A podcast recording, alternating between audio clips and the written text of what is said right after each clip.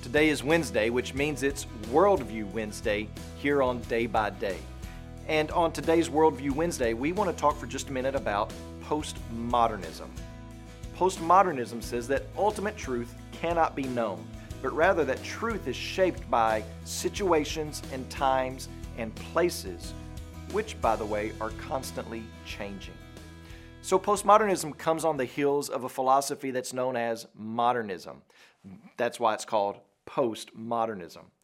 Modernism believed that there was an ideal an abstract truth, and that by pursuing it, life on earth would get better and better.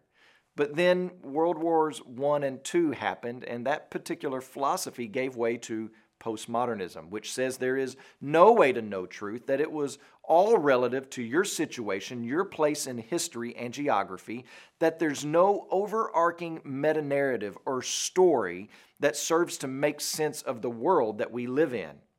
That the interpreter is the one who puts his own truth into a statement or a piece of artwork or a song lyric.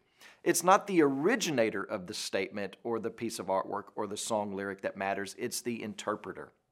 And did you know that postmodernism has crept into the church? When you hear things like, What does that passage mean to you? Or statements that say, I enjoyed that sermon today, I got out of it this. Or, How does this song speak to you? Those are whispers and sometimes all out shouts of postmodernism, where the interpreter is the one who defines the truth. And the trouble is now that we have so mm, so-called Christian songwriters and teachers who write so vaguely so that many people can claim some type of their own personal truth in whatever they are saying. But truth is not squishy, nor is it meant to be preceded by possessives such as my truth versus your truth. Truth is truth, absolutely.